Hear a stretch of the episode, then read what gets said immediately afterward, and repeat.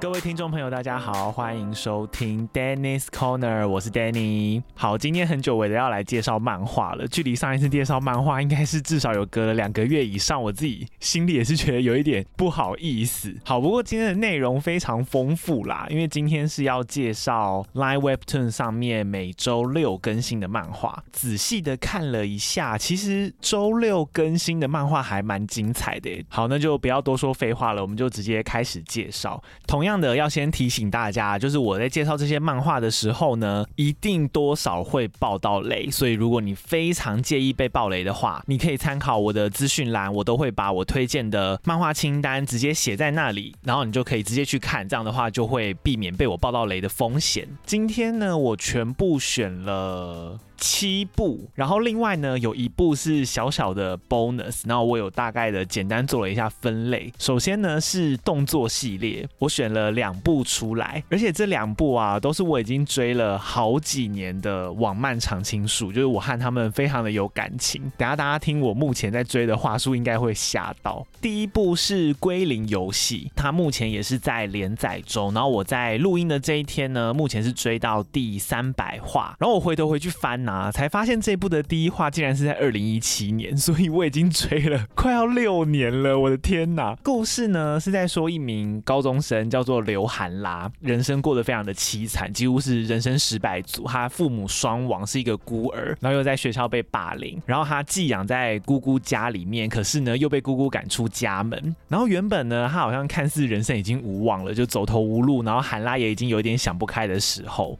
某一天，他竟然收到了爸爸寄来的信，但是还记得哦，他父母双亡哦，可是他收到署名爸爸寄来的信，然后呢，信里面邀请他参加一场叫做“归零游戏”的游戏，只要你获胜，就可以获得人生重来的机会。然后女主角答应之后呢，就立刻进入了一个仿佛 RPG 线上游戏的一个世界，然后展开他的冒险。所以呢，这一部其实是有一点穿越的元素，就是它是穿越到一个很像真的在玩线上游戏的一个虚拟世界里面。其实是不是虚拟的，我也不确定啦，因为到目前也都没有解释。但是我觉得应该像是虚拟世界或网络世界之类的地方。那因为当时二零一七年那种。仿线上游戏的漫画设定啊，其实还没有那么多，所以我看的时候都觉得很新奇。就是里面每个角色啊，真的都像我们玩线上游戏一样，它有专属的技能。当然，女主角的技能呢是最 OP 的，我这边就不爆雷了。但是我发现后来啊，后续很多的这种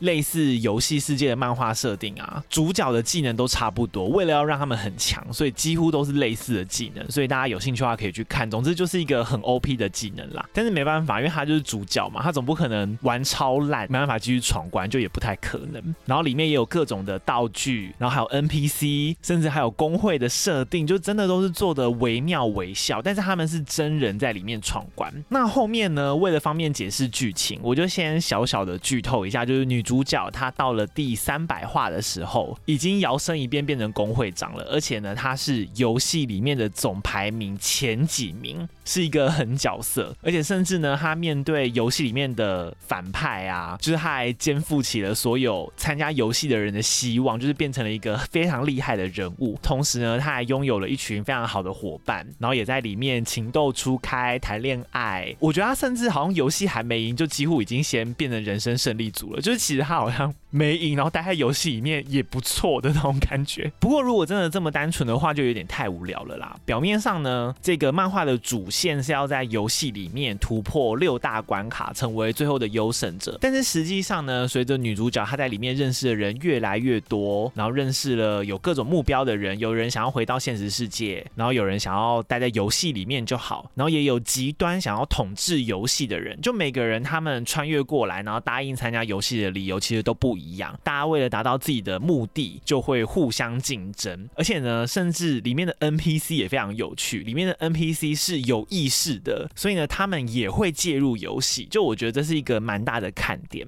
而且作者啊。非常会铺陈跟推进剧情，让整部漫画都是在一个很稳定、不会脱离主线，但是又可以好好交代支线人事物的状况下发展。发便当也是不手软的啦，基本上那个角色你觉得他会死掉，他就真的会死掉。为了剧情需要，这种牺牲啊的那种剧情都是很常见的。然后尤其是我自己追这部漫画那么久，所以我有的时候看到一些那种小配角啊，可能他跟主角感情很好，然后会放一些必杀技。牺牲小我完成大我的时候，我还会有一点鼻酸呢，就是真的会和这些人物有感情，画风上也还 OK，就是没有什么太大的问题。所以如果你对于这种穿越游戏世界的题材有兴趣的话，我非常推荐这一部。再来第二部就是《虫穴》，它目前也是连载中，然后我是追完了第一季全部两百四十二话，加上它的前传三十一话，最终季呢，它有一个副标叫做《明后崛起》，它我现在是追到第一百。一十二话这一部的话，大家可能有听过名字，因为其实前阵子新闻有在报这部《虫穴》会改编成影集，而且呢，其中一个主角还是演那个《失速列车》非常红的马东石。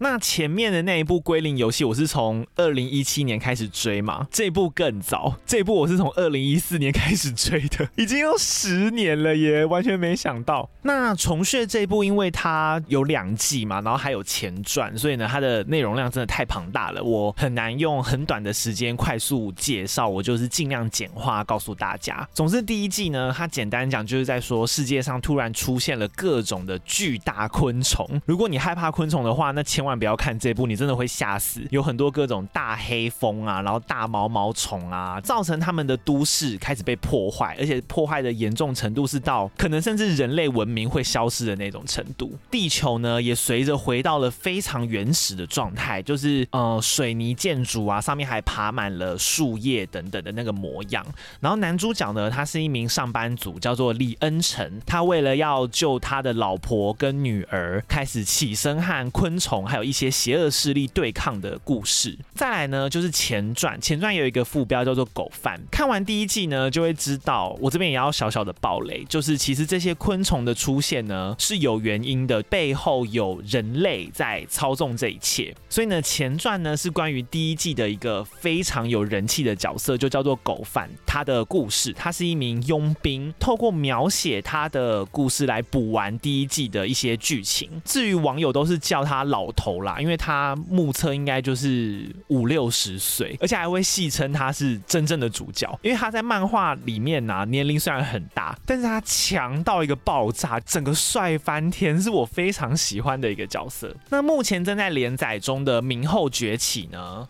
嗯，我就再爆一个设定上的小雷好了，就是如果大家真的去翻 Webtoon 上面，它会有每一话的大头贴嘛。就是其实除了巨大昆虫之外，还有昆虫化的人，而且这些人呢，通常都会有一些特殊能力。那明后呢，指的就是有一群女学生也顺利的羽化成昆虫人之后，他们就是为了生存，然后还有各自的目的，他们会彼此勾心斗角的故事。时间线上面和第一季是并行的，所以呢，他们也会和第一季的主角群们汇合，然后再继续一群人一起演后面的故事。整个。主线大致是这样，所以呢，要追这一部啊，真的要有一些心理准备，因为它很精彩，但是量非常大，你几乎是没有办法跳过任何一话，而且有的时候你还真的会忘记这里为什么要这样进展，就你还要回去翻，你知道吗？几乎没有在水篇幅的。同时呢，因为它的剧情跟战术的设定很细密，它里面甚至还会有一些那种呃，好像兵法里面会出现的术语，就是我看完都觉得我要成为什么战术大师了。所以呢，要追这部是真的要花一些心思认真看的，而且里面画的虫啊，还是要给大家一些心理准备，是真的恶心。所以呢，如果你有昆虫恐惧症的话，就是请你回避。我其实有一点啦，但是我还算忍得下去，就是因为它真的蛮好看的。我现在呢，就是。只希望他的漫改剧不会走中。如果真的要出的话啦，因为其实新闻发布也好像有一阵子，只是一直都没有剧会上线的消息，所以我就是希望到时候的改编剧也可以很好看。好，接下来这个分类呢，比较特别，就是台湾原创作品，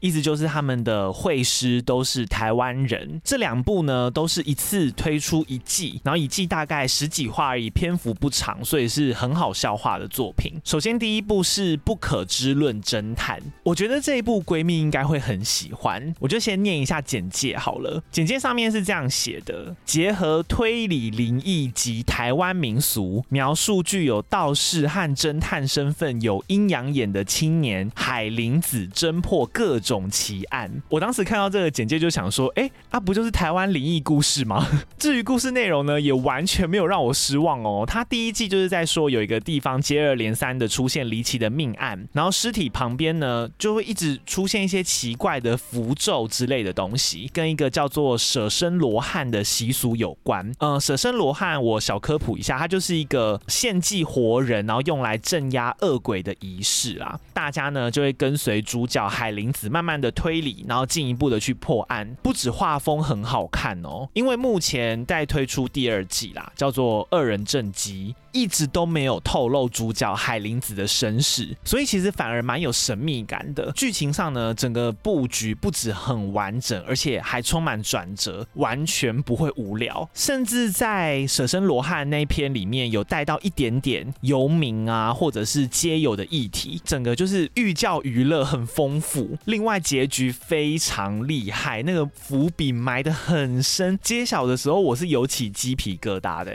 然后我记得不可。知论侦探是有出单行本的，所以收藏控也可以直接收入实体书。那第二季现在目前也才刚开始而已，我也还没有看完。但是我觉得大家如果有兴趣的话，就是可以一起跟上，然后享受那个破案的过程。就如果你喜欢灵异推理的话，那就千万不要错过。再来第二部是性别，幸是幸福的幸，别是别离的别。它的主题非常特别，是在讲一个神秘的实验机构，然后他会付钱征求一男一女的受测者，然后会把两个人的身体用一些机器之类的东西，灵魂互相交换。那目前第二季的故事呢，是在说女主角小竹她为了减肥，然后男主角信宏是为了钱，所以两个人互相交换了灵魂，因为男主。主角他同时又是健身教练，所以呢，他就可以进入女主角的身体里面，然后就开始认真的运动，帮她减肥。但是其实呢，两个人的背后都有一些蛮心酸的故事，所以呢，在进行实验的过程中，他们也慢慢的了解彼此的生活或是过去，互相帮助，然后解决彼此的烦恼，算是我觉得非常新鲜的题材啦。但是如果你是从第一季开始追的人啊，你会发现它整部的步调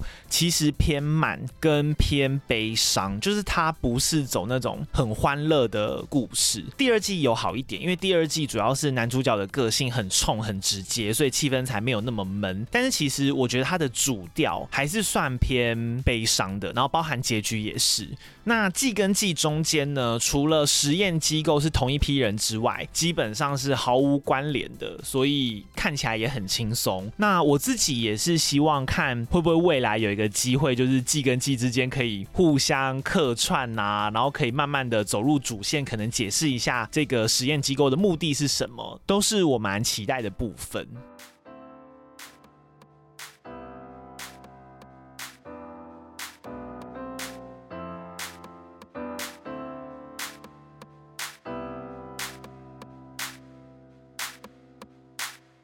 接下来呢，就要进入今天的重头戏了。就是疯女人系列，我那个时候看到的时候啊，我就发现哇，这三部漫画里面的女性角色都好疯，然后甚至呢，可以直接说这三部都是以女性角色为主体的，男性角色在里面的一方面戏份不多，一方面可能算是比较陪衬的角色。那我一样呢，替这三部排了顺序，接下来就一个一个跟大家揭晓。第三名呢是儿童之家。这一部我那个时候有一直在犹豫，到底要不要把它列进来今天推荐的清单里面。因为其实刚开始的时候，你看这部你会觉得很恐怖。他是在说主角新会莫名其妙的在一间那种福利院，其实就很像是我们台湾常讲的安养院吧，或者是呃收容所嘛，好像不太算，应该是算疗养院或安养院之类的机构。他在那边醒来，而且呢还突然被告知说他已经在这里生活。三个多月了，但是主角却完全没有印象哦。然后福利院里面的一切都超级可怕，禁闭空间，然后有很多奇怪的室友，然后还有可怕的员工。作者啊，画里面的每个人的表情都超级诡异，就眼睛很大，然后瞳孔是全黑的。女主角她一直试图要逃离这个地方，然后想要找出她为什么会失去记忆片段的原因，但是一直失败。最后呢，只好留在里面，慢慢的挖掘这间福利院的秘密。不过同时追到最新的这一话，当女主角慢慢的想起了一些回忆，然后回想起她在进入福利院之前的一个好朋友叫做丽温之后，那个风格就有点偏掉，就变成有点像是百合漫画，就在讲女女恋。我觉得有一点那种情愫，然后或者是恐怖情人漫画，我觉得好像比较没有。恐怖漫画的那一种基调，所以我目前有点抱持观望的态度了。我会继续追，就是如果说大家时间很忙的话，我觉得这一部可以跳过，就提供给大家参考。好，接下来前两名呢，我那个时候也是犹豫了很久，因为我觉得他们疯癫的程度有点不相上下，所以呢，应该就可以算是并列第一吧。其中一部是如出一辙的女儿，然后这一部 Grace 好像也有追的样子。虽然这部的主角啊是一个叫做吉韶明的女中学生。但是，一大部分的看点啊，都是在他的妈妈身上。主角的妈妈是一个大学教授，而且她是一个完美主义的控制狂，从小就把韶明当成是自己，不停的栽培他，就要他补各种习呀，然后管理饮食啊，戴牙套，矫正外形啊。最常说的一句口头禅就是：“我们韶明最完美了，是完美无缺的。”就一直在勤勒他，给他压力，你知道吗？然后甚至呢，他还会在家里偷装监视器。监视小孩的一举一动，就是能控制的东西全部都控制。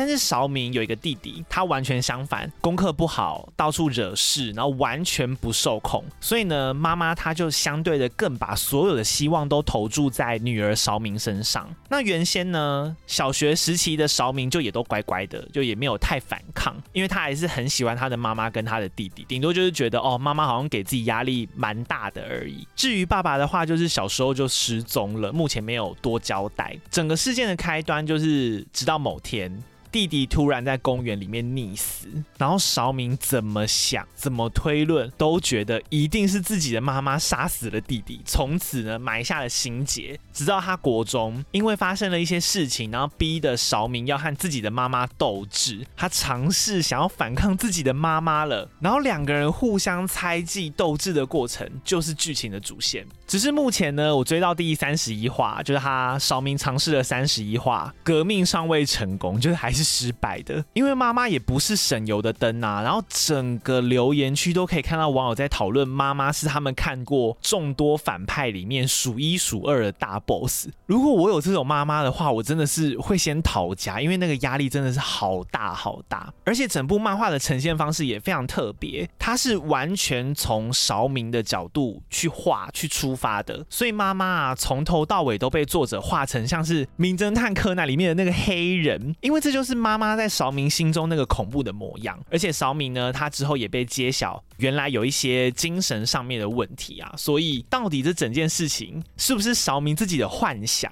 就一派人在讨论这个，也是一个蛮值得讨论的看点。所以如果你喜欢心理惊悚类型的啊，我觉得这一部值得追起来。然后和妈妈感情很好的啊，我觉得看完这部你会更珍惜自己的妈妈，就是你会觉得自己很幸运。再来并列第一的另外一部呢？呃，就是善意的竞争。直接讲，这部里面的主角群啊，没有一个是正常人，就都好疯癫。大致上有四个人。故事的初期是用主角之一叫做尤色奇的视角出发的。他转学之后啊，因为成绩很好，所以引起了班上的学霸，也就是另外一位主角叫做刘杰一的注意。杰一从小啊，他就是生活在富裕的上流社会里面，他习惯所有的事物都要在他的掌掌控之中，所以渐渐的，结一他就对这个成绩优秀的色奇很好奇，想要探听他的底细，然后再决定是不是要把这个对手给除掉。他就用了很多威胁、利诱啊，然后 PUA 的手段啊。正当你觉得色奇一步步要掉入结一的陷阱里面被操弄的时候，才发现原来色奇也没有想象中这么单纯呢，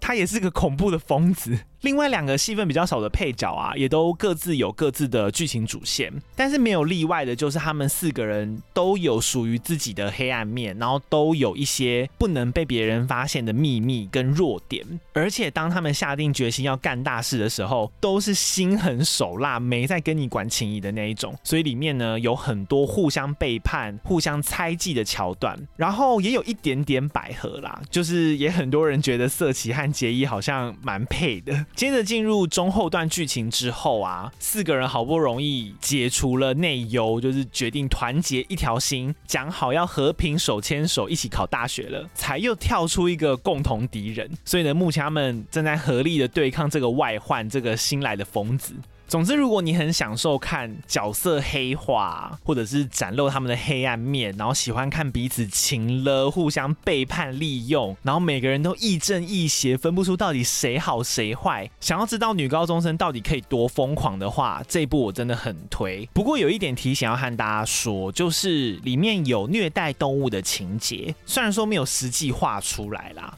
但是明示暗示，你就是知道他下一步会要做什么。所以如果你对这类的情节会反感的话，那你可能就不适合看这部漫画。我也是最近才看到的，就是有一点吓到。OK，以上就是我推荐的七部会在 Live Webtoon 上面每周六更新的漫画。最后呢，我再小小的 bonus 一下，我也是每周认真追他，但是追他的原因不是因为他有多好看，而是因为他真的太好笑了，叫做被夺走肝的妻子。如果你想知道一部网漫的剧情啊，可以离谱到多荒谬，有多少的 bug，我真的拜托大家看这部，你会获得很多快乐。它原本剧情的初期主线是在说，简单讲就是有一个老婆，她被老公背叛，然后肝。被好像挖走了一部分给她的婆婆，之后肝到手了呢，他们就立刻离婚，然后小孩也不要了，就是从此断绝关系。所以女主角就是深深的受到了伤害，所以决心要报复的故事。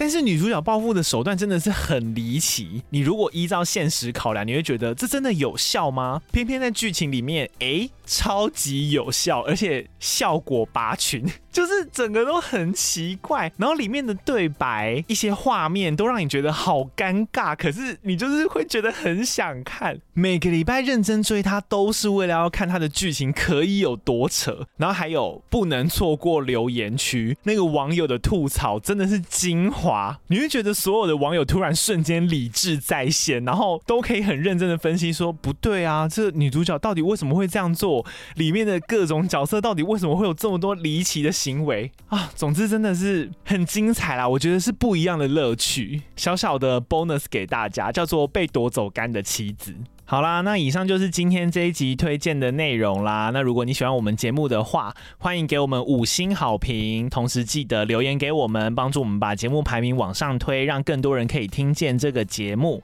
另外记得追踪我们的 IG，我们的 IG 是 T U R T L E D I E 零三。那我个人的呢是 D 点 C O R N E R 零三。更重要的是，你可以赞助或者是订阅我们的节目，你们的小额支持都会是我们更新节目的最大动力，那我们就下一集再见啦！我是 Danny，拜拜。